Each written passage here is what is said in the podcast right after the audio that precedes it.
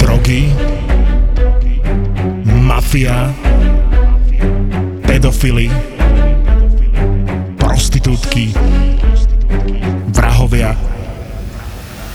Kristýna sa stretáva so zločinom na všetky spôsoby. Ježiš, to je láska. Ona ich zamkla vo vnútri a čakala, dokedy sa bude ozývať buchot.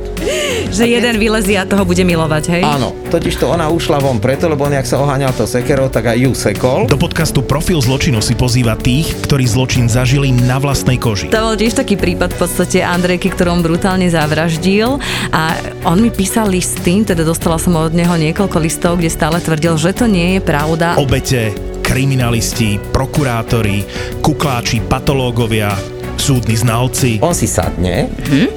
a dá si nejaké elektrody. Kam? No, jednu si dá na penis a jednu si prilepí na brucho. A na hlavu nie, hej? Že aby sme na videli, hlavu, že jak mozog... Nie, na hlavu nie. Podcast Kristiny Kevešovej v produkcii ZAPO. Profil zločinu. ZAPO. Zábrná v podcastovách.